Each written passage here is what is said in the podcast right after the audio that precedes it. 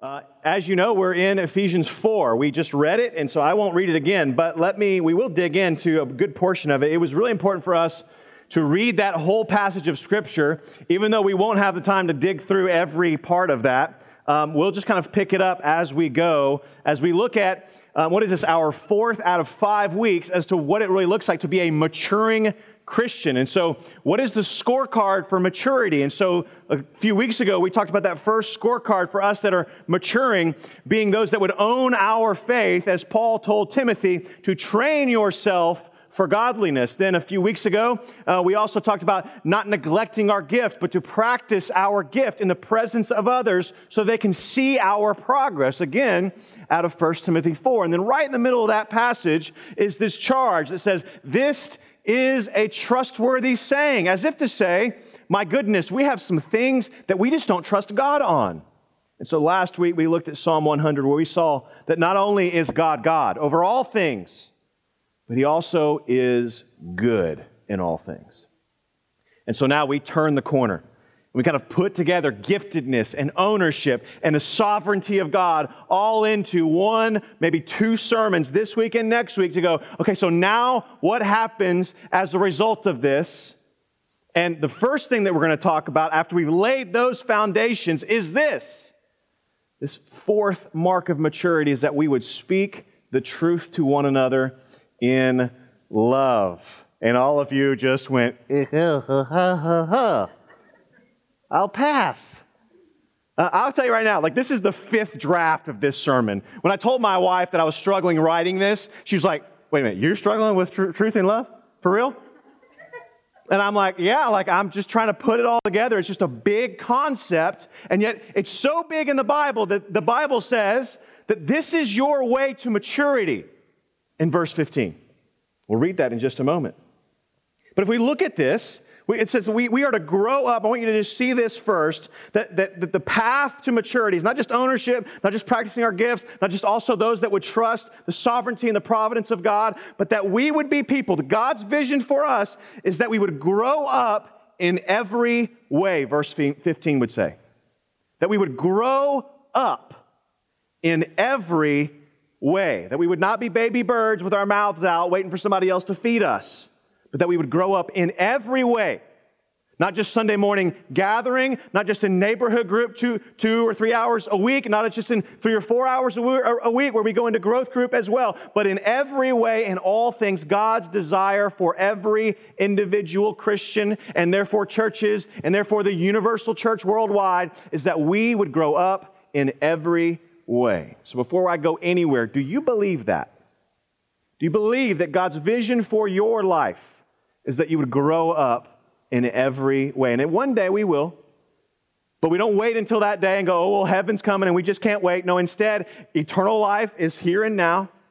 So, how do we participate with God as He makes us new?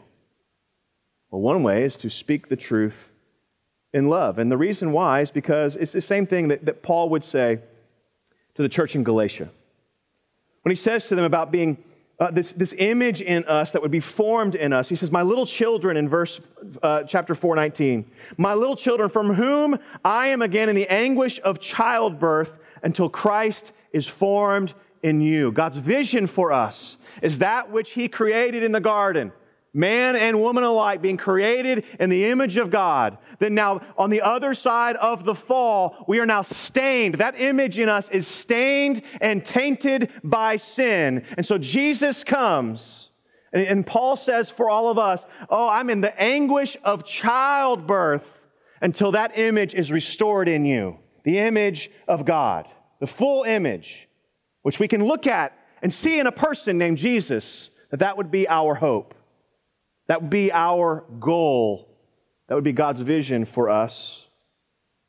But I would say this if this is the vision that God has for us, and we've been going at this thing called church for 2,000 years, what has happened? Truly, what has happened over these last 2,000 years? And what is holding us back? One thing that I think is holding us back is that we have the wrong scorecard. So I don't know about you, but for years in traditional uh, American Christianity, I was told that the scorecard for maturity is basically get involved in a bunch of Christian things. So you go on Sunday morning to a gathering, you may go to a Bible study, and if you're super mature, then you start serving the church in the nursery or in other areas. Like that was the means of maturity. And yet, what we know through looking at studies from a church called Willow Creek and now looking at the fruit of a church called Willow Creek, and if you don't know anything about that, just Google it, it's fine, that they're, they're, they're, they're coming to their end. All because they truly were the pioneers of a system that said just get involved in Christian things and you will eventually become more like Jesus. See, the scorecard and the path of maturity has been wrong for about a generation or two now. And now all of a sudden, we've got to get back to the Bible and remind ourselves of the scriptures and say, and it's not just about involvement, it's not just about being busy, it's not just about activity, it's about while we are doing these things, will we do the thing that God calls us to do? To speak the truth in love. It's a good question. It's a question I have to ask my own self. It's a question I'm asking you. Because speaking the truth in love is, I would say, a greater challenge than just showing up, serving, or sitting. But while we're doing those things, amongst other things, this great challenge is before us. And not only are we confused about this scorecard, but we're definitely confused about the game that we're playing. And so, my question here is how do we do this and what is the truth that we must tell each other? And I would say this, just starting off, I've only got two real main things that I'm talking about, and I don't even know if those are my main points that I put up on the screen. So just kind of just just bear with me as we roll through this. But the two truths that we must tell to one another. Verse 15, I'm going to read it one more time so we can hear it. Rather, and I'll get to the rather part, but rather, speaking the truth in love, we are to grow up in every way into Him who is the head, into Christ. The goal is Christ. How will we get there? Speaking the truth in love to one another. We're to grow up in every way. What is that truth? Two things that I want to put before you as that truth. There's what I'm, uh, they're not opposed to each other, so just get out of your mind like black and white. They're all both good, but one is insufficient. So, two truths that I think we need to speak to each other. One is a moral truth, and the other one is a maturing truth. Morality will lead to maturity. I understand. They're not opposed to each other. But one is a moral truth, and the other one is a maturing truth. Get those two categories in your mind. The moral truth is the right and wrong. Okay, this is what you do when your friend is going to give a presentation at work right after lunch and they got a big old hunk of lettuce in their teeth. You go, hey, bro, you got some lettuce in your teeth. Don't be stepping up there like that. And it's a little embarrassing, but that's you speak that truth to them. It's a right or wrong, but it's, it's not just preference. It's spinach in your teeth. It could be like, hey, you got bad BO. Let me just love you and come around you and tell you you got bad BO. Not just spinach in your teeth. Like to our students who are not in here, at some point there's a time. I can talk trash about them because they're not here apparently, uh, which I'll get to in just a second. That's a, actually not what we're supposed to do. Uh, and so, but, but truly, that these are these moral truths that you got bad body odor, or like for me, this is why I think my wife laughed at me when I thought I'm really struggling through this, is that sometimes I think that I can just be a jerk and go, but I love you. That's a moral truth as well, is like, hey man, you don't do that. I don't know if you know this, but you don't speak to your wife that way. And, and, and that's a moral truth, and we need to hear that. And though I'm motivated in love, perhaps I could do it in a more loving way, so that's like a little more obvious that it's in, motivated in love. But there's a moral truth, this black and white, this do this, don't do that. We need the gentle and yet firm correction in our lives from our brothers and our sisters. Have you heard any gentle yet firm correction in your life in a while? If not, you're too disconnected from the way in which God wants you to mature. If you've not heard any gentle and yet firm correction along with like that moral truth that we would speak to each other, perhaps it is that you're too busy or you're too disconnected from the family of God which is put in your life to help you along the way. You see, we need this because speaking the moral truth takes courage, takes a commitment to a mutual Christ likeness. It takes humility on the, on the part of the person that's saying something that maybe they're wrong. It also takes humility on the person who's receiving that truth to be able to receive that truth. See, this is, this is the heart of, of following Jesus right here, of being able to work with words in such a way that is truthful and yet loving. I would say this that we need to understand that speaking the truth in love, though it is hurtful to hear, it is healing to receive. Sometimes that, that, that, that, though speaking the truth in love and, and having the, the, the truth spoken to us, though sometimes is hurtful to hear, is healing as we receive it.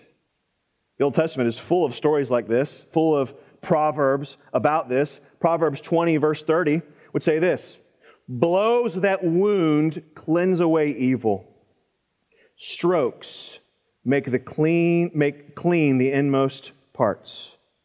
You can only have a blow that wounds and is also cleansing if you are seeking the other's best interest. If you're just doing it to control them or to manipulate them, you will find that you're just throwing wounds at people and blows at people. They are not cleansing blows, and they will not provide healing along the way. It's a hard truth to remember that we are called to speak the truth in love to one another. Proverbs 27 6, this is what good friends do. I used to not be able to stand this verse, but have come back around to it. Faithful are the wounds of a friend, profuse are the kisses of an enemy. See, I was surrounded by a person that, that was just wounding me to prove to me they were their friend, and that's not how it works. How it works is you prove to them that you're a friend, and then you, like, willfully, hesitantly, humbly wound them. Because you know that this present wound will cleanse in the long run. This present pain will provide healing over the long run. That's moral truth. That is also some maturing truth in there. So, again, I don't want to just separate them completely. But if you look in the Old Testament, you will see a great example of this with David and Nathaniel in 2 Samuel 12. I'm not going to read a whole bunch from there, but if you want, you can turn there. It's going to come up on your screen as well. But if you don't know the story of David, David, the man after God's own heart, the one that we name all of our sons after, except for me, apparently. Um, we do this because um, he is a man after God's own heart. He ruled and reigned over the kingdom of Israel. But as he ruled and reigned over the kingdom of Israel, he also murdered and committed adultery al- along the way. Um, and so God uses broken people to do beautiful things. We need to understand that all throughout the Bible because the guy that I did name my son after, Moses, he was actually a murderer as well. And so that just God is continually using broken people to create some maturity amongst God's people. But this is what happened in David's life. He goes out, the kings are out at war, and uh, instead of David going being out at war, he stays home. He sees a beautiful woman across the way. You know this story. You've probably left this story out of the Bible stories at home with your kids, but he sees this beautiful woman across the way. Her name is Bathsheba. He must have her. He takes her in. They do their thing. She ends up getting pregnant, and all of a sudden, there's a whole whirlwind of chaos that happens in David's mind. So, what does he do? He has his her husband pulled off of the front lines of battle, come home, hey, why don't you go do married things with your wife, and that way it'll cover up my sin. And Uriah had such character, he said, How can I go enjoy my wife when my men are out there dying for the cause? And now David's in real pickle. So he sends Uriah back out and he says, Die for the cause, will you? Good enough. So he sends a note to the commander of the army to put Uriah out in the front lines. And right when he's out on the front lines and the enemy charges, he makes his army pull back from Uriah so that Uriah will be killed in the heart of battle. Terrible. All that because he wants Bathsheba. All that because he wants another man's wife. So Nathan comes to David and he goes, Hey, man, you ever heard this story about a rich man that has everything and then takes everything from a poor man? He only had one thing, and then, you know, he took the one thing that that poor man had. And David goes, Accursed with that man. That man needs to repay everything he has fourfold. And Nathan goes, You're the guy. And he says this in verse 9 Why have you despised the word of the Lord, David? You've done wrong. You've done evil in his sight. You've done a moral, unbelievably morally heinous thing, David. You have struck down Uriah the Hittite with a sword, and you've taken his wife to be your wife. You've killed him with the sword of the Ammonites. Consequences, my friend. Now, therefore, the sword shall never depart from your house, because you've despised me and have taken the, the wife of Uriah the Hittite to be your wife. And thus says the Lord Behold, I will raise up evil against you, David, out of your own house. Now, if you're Nathan, and you were just told by God to go talk to the guy that just had somebody murdered, I'd imagine that was a tough ask. That's what we need, friends. We need friends that will approach our other friends, knowing they could burn you down with their words, but to be able to just trust the Lord to deliver a message. Hey, brother, hey, sister, we give you this truth in love. We need to be friends that will be willing to wound one another in love for the hope of the other person, not in manipulation or in control, but truly for the maturity of another. Love this quote. This quote has been in our house for years. It still sits on my desk. It was on our refrigerator for many years. It's by a guy by the name of Paul Wadell. I've quoted it before. I'm going to probably quote it again 18 million times over my years of ministry. But he says this, talking about becoming friends and speaking the truth to one another. If we suspect the foundations of a relationship are so fragile, we will say anything but the truth because we fear that the truth will only expose how frail the relationship really is. You see, in such situations, people can be cheerful and friendly to one another, and outside observers seem full of care for one another. Oh, but they have an unspoken agreement never to be completely truthful with one another because they know the bond of their relationship is so threadbare that the weight of the truth would snap it. Will we be truthful to one another and speak a moral truth to one another. But as I've been saying, there are two truths we need to speak, not just a moral, right or wrong, yes or no, black or white truth. We also need what I'm dubbing the maturing truth. The maturing truth is actually what Paul is talking about in this passage. These are the truths of the gospel, the truths about Jesus. Verse 21, he says, verse 15 says, Speak the truth to one another. And then we have a whole lot of parenthetical understanding as to what that looks like. And then he clarifies in verse 21. In comparison to the Gentiles who didn't learn Jesus in a certain way, he says, verse 21, assuming that you have heard about Jesus and you were taught in Jesus, as the truth is in Jesus. The truth that we're supposed to speak to each other that will definitely create maturing fruit in each other's life is the truth of Jesus, the truth of the gospel. That's even a tougher ask. The path of maturity is to speak the truth in love to one another. And then, yes, a few verses later, he gives us this context. Why the truth of the gospel? In Romans 1:16 it says the gospel is the power of God for salvation for everyone who believes. It is in these truths that hold transformation. You can speak a moral truth and they will conform.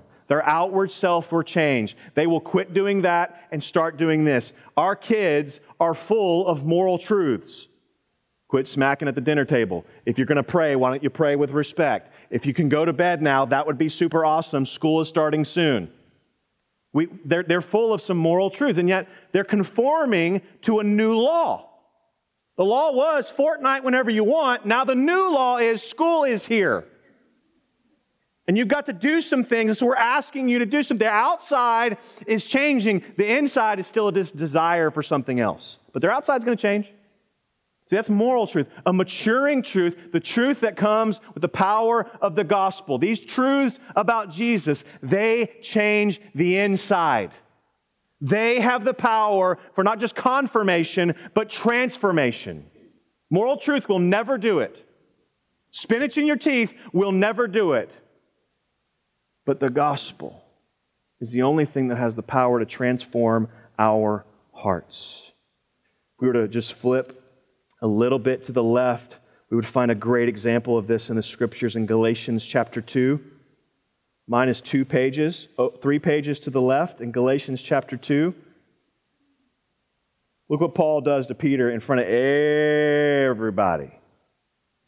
So Peter is in this, in this town, in the, in the Galatia, and he's hanging out with Gentiles. And all of a sudden, uh, James, who's the pastor and the elder of the J- church in Jerusalem, which just happens to be where there's a bunch of Jewish believers there, he sends out a delegate out to the church in Galatia. And when the Jewish believers get up to, to Galatia, Peter goes, Oh, whoops, I didn't know I was at the uncool kids' table at lunch. I'm going to go over here where the cool kids look and the cool kids eat. And so he was hanging out with Gentiles, probably eating bacon, because who doesn't want to enjoy bacon? And then all of a sudden, the Jewish believers show up and no bacon is allowed. And so he goes, I, didn't, I don't even know those guys over there. I don't know what you're talking about. And Peter does this. And Paul does this with Peter. Galatians 2.11. We need, to, want you to hear something in verse 14. When we get there, have your eyes wide open to 14. But we've got to read a little bit. Verse 11. When Cephas came to Antioch, excuse me, this is all in Antioch, my bad uh, when Peter goes to Antioch, I opposed him to his face because he stood condemned. For before certain men came from James, he was eating with the Gentiles. But when they came, he drew back and he separated himself, fearing the circumcision party. Those that were Jewish, believing, and the rest of the Jews acted hypocritically along with him. So they were all hanging out with the Gentiles, and all of a sudden, a Jewish delegate comes from the Jewish, mainly Jewish church in Jerusalem, and they all start to act hypocritically in verse 13. And they acted hypocritically along with him, even so much so that even Barnabas, the son of encouragement, was led astray by their hypocrisy. In verse 14. But when I saw that their conduct was not in step with the truth of the gospel, I said to Cephas, Peter, before all of them, if you thought, if you, though a Jew, live like a Gentile and not like a Jew, how can you force the Gentiles to live like Jews?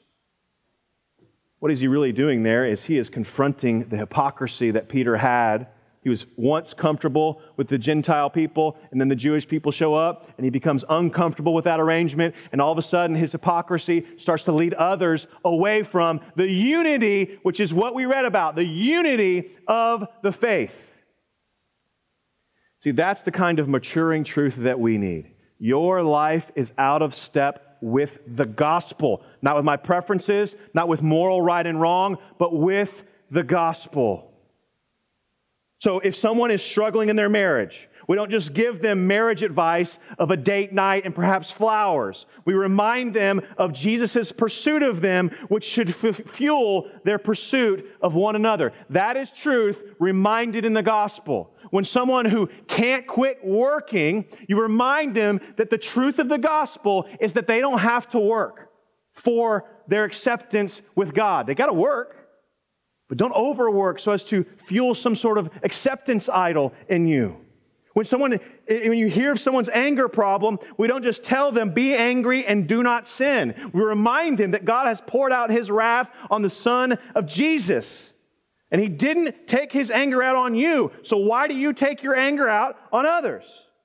When we learn of your brother's problem with pornography, we don't just offer accountability and point them to some software. We remind them that Jesus has pursued and purchased their purity, and that they were bought with this precious price of the blood of Jesus. And the power to pull away is theirs already in Christ. When someone is anxious or fearful about their job, we don't just help them connect with a recruiter, we remind them that Jesus holds the whole world together, and surely He is capable of holding their lives together in that moment. When someone struggles on how to handle their money, we don't just send them to Dave Ramsey, although we probably should, but we remind them that they are rich because Jesus Himself became poor, and so therefore we can live with generosity upon generosity. See, that's what happens when we speak these truths to one another. It's not about right and wrong anymore. It's about how has Jesus so loved you, and therefore, how are you going to rearrange your life around that truth? See, that changes the game. So much so that Jeff Vanderstelt would say this this is what it looks like for us to continue to speak this truth to one another. If we're going to mature, this is what it takes. He says this if we are to help one another grow up in Christ in every way, we need to learn how to speak the truths of Christ into everything. into every aspect of life, every situation we face, and every issue we address. So I would ask you this Are you willing to step out in faith, speak the truth in love? And then, are you willing to accept the truth in love with humility? It's a good question because I think we've got some great obstacles ahead of us in speaking the truth in love to one another. And if I may, I want to go through a couple of these because I think uh, deception is our greatest enemy. You realize that you're in a world that prefers to deceive you, right? Like, I'll give you a, here's a great, they're going to split the room. You ready? So, um, who gets their news from CNN? Wow, like three of you. You're not even, you're just doing this right here. Fox News? Oh, yeah, more. Now you're like, mm, yeah, me. Okay, where do you get your news? CBS, ABC, The Chronicle, NBC. Where do you get your news? And how do you know it's reliable? Some of you like Drudge Report or whatever, like a random website there is. How do you know it's reliable? You actually don't, right? You're trusting someone else to actually report a faithful representation of what actually went down. And that's become such a problem that we trust Twitter or Facebook feeds or whatever as opposed to like the main people that gave their lives to be able to go and study how to do journalism because we know that they, everybody's just reporting with a slant. Everybody's got some kind of bias that they don't even know that they're reporting from, so as, and I know that they're not doing it on purpose, but there's a deception in that. See, the truth is that the way to maturity, if the way to maturity is the Lord's, then that means Satan will constantly set up easier. I want you to hear that. It's easier to not speak or receive the truth in love. Satan will constantly set up easier yet false and more comfortable means of security in immaturity. Here's how I know this. I want you to just follow with me in this passage in verse uh, chapter 4. This is why I had the Zerchers read all of it. Verse 14b, okay? Right before 15. Actually, I'll just read 14. So that we may no longer be children. We don't want to be children anymore, immature, tossed to and fro by the waves carried around by every wind of doctrine, by human cunning, by craftiness, by deceitful schemes. Look at all these words that Paul is using about speaking the truth to one another and the deception that cultures have just inherently. Verse 22, he would say this Put off your old self, which belongs to your former manner of life and is corrupt through deceitful desires. You're going to have desires that deceive you into thinking that's what you want. When Jesus is over here going, but life is this way, and you're going, but I like this over here, but life is this way. Verse 25, therefore, having put away falsehood. Verse 31, let all bitterness and wrath and anger and clamor and slander be put away from you along with all malice. The greatest enemy, y'all, of our maturity is falsehood, deception. And the greatest liar that we will come up against, besides the liar himself, Satan, the greatest liar that we will come up with is you, is yourself. We lie to ourselves constantly. So we need to preach the gospel to ourselves constantly. And most of us have deceived ourselves into thinking that either speaking the truth without love or loving people without the truth is good enough. All right, y'all ain't, y'all ain't tracking with me anymore. Most of us have deceived ourselves into thinking that either speaking the truth without love or loving the people, loving people without truth is a good landing spot. But let me put this up on the screen so we can see it. Half obedience is full disobedience. Half obedience is full disobedience. We need truth and we need love because at the heart of only pursuing truth or only pursuing love is a person who struggles with trusting Jesus, the gospel, for their help and hope. And they have placed their help and hope in something else either an idol of, uh, of acceptance and comfort or an idol of power and control. And here's how these things flesh themselves out. If we are those that fail to speak the truth, I would ask for like some volunteers to raise your hand, but I'm not going to go there today. But like if you put yourself in the camp of I have a hard time speaking the truth to people, I have a hard time with hard conversations. We probably struggle with finding our full acceptance with God and therefore unhealthily seek the acceptance from people. The fear of man is a snare and a trap. And those that fail to speak the truth, well, those that shrink, they, they shrink from the truth because others uh, provide the acceptance and the comfort that God has designed that Jesus' Spirit would give you. We shrink back from the responsibility and are tempted to gossip or slander our brothers, and we do that with others that we might find that may agree with us.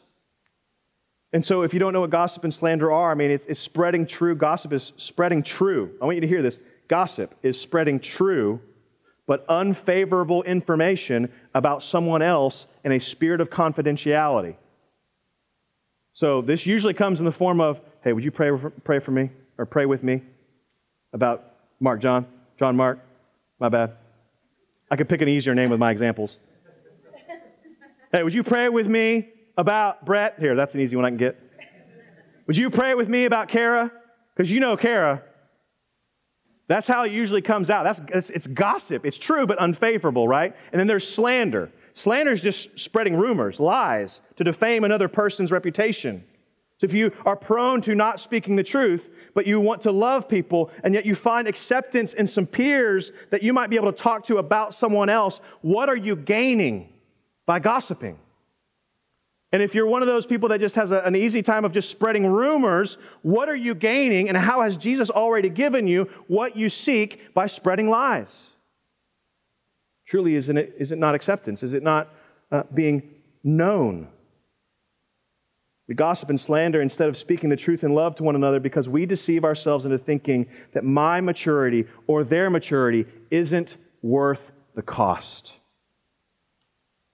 So we don't want to look foolish. We don't want to face rejection.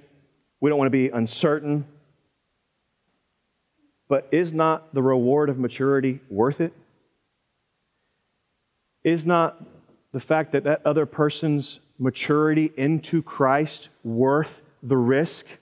If you're the person that falls into I just love people category, is not your maturity and is not their maturity worth the risk? And worth being obedient to be able to speak those moral and maturing truths to one another.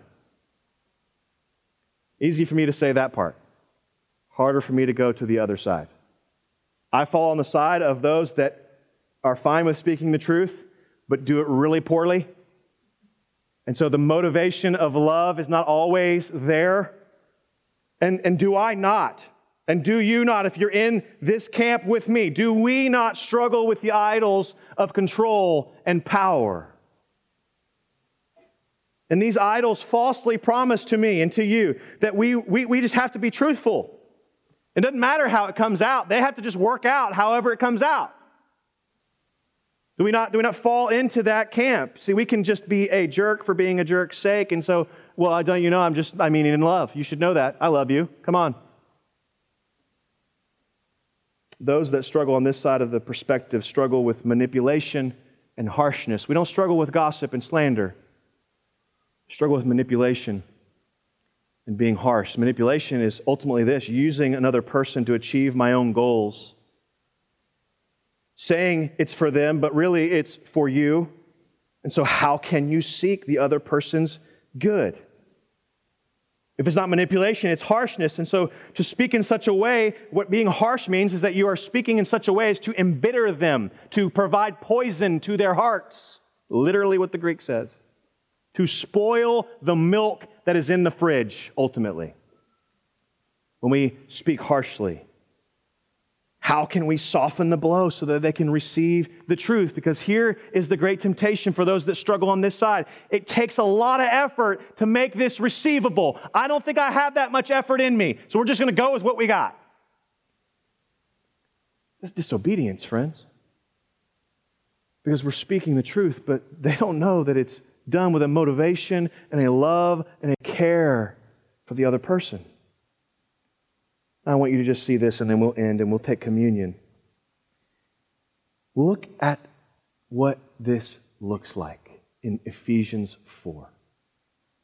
Look at how we are to speak the truths of Jesus to one another, the gospel to each other over and over and over again, because this passage will tell us, verse 15, speak the truth in love, because we're to grow up in every way into Him who is the head. Going down to 22, I've already referred to these before, but I want to read the whole part. Therefore, having put away falsehood, let each one of you speak the truth with his neighbor. Why?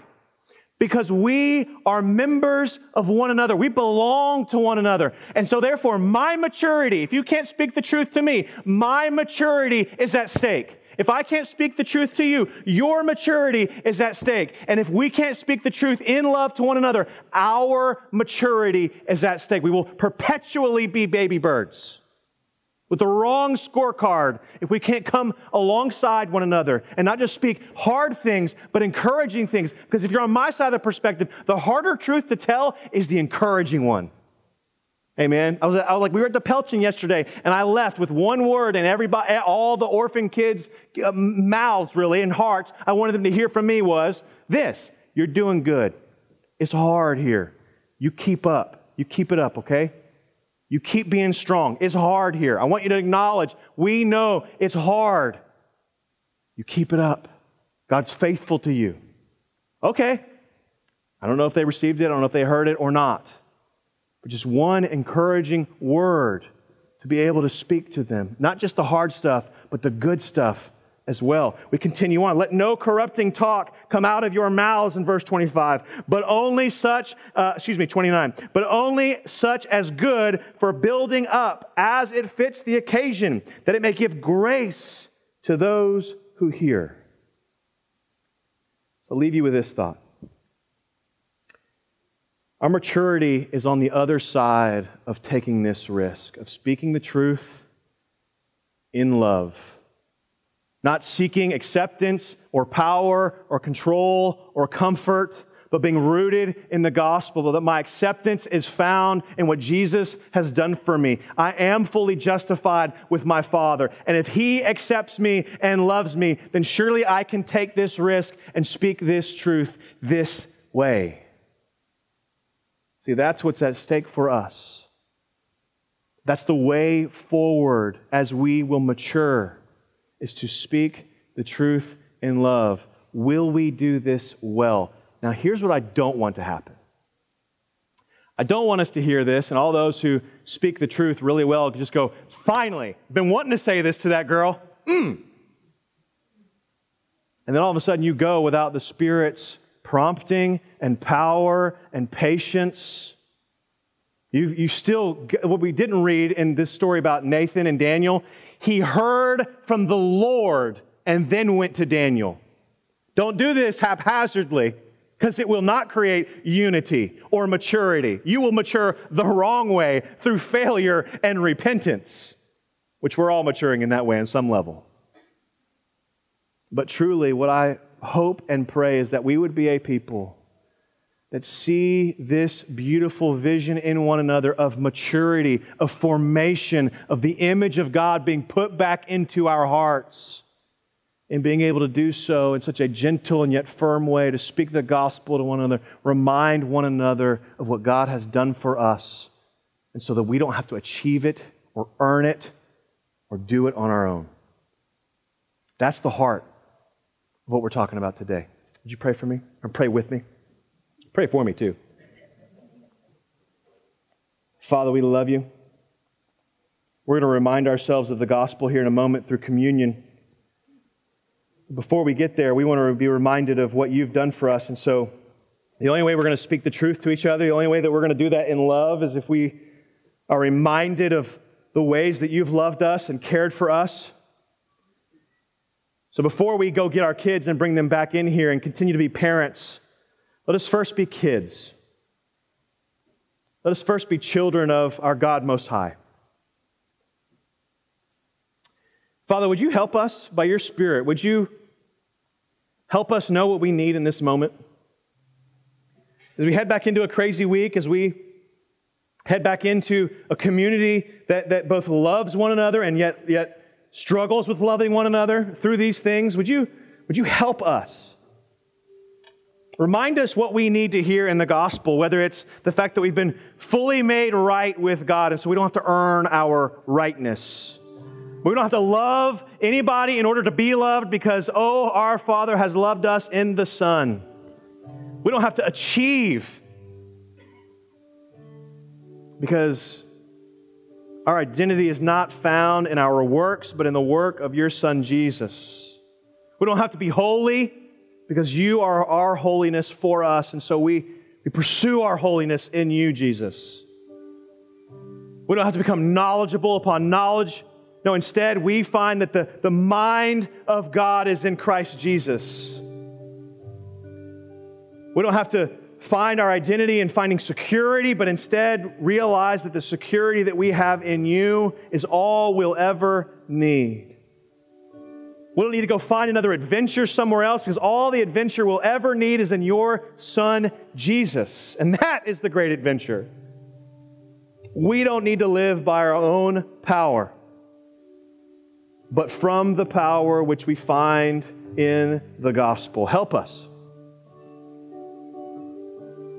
We also don't need to live for our own peace. If those of us are struggling with just anxiety and uncertainty around us, we need to know that peace you leave with us through your Holy Spirit.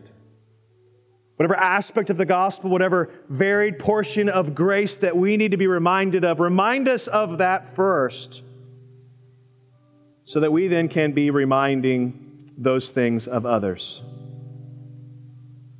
Help us. We pray in Christ's name. Amen.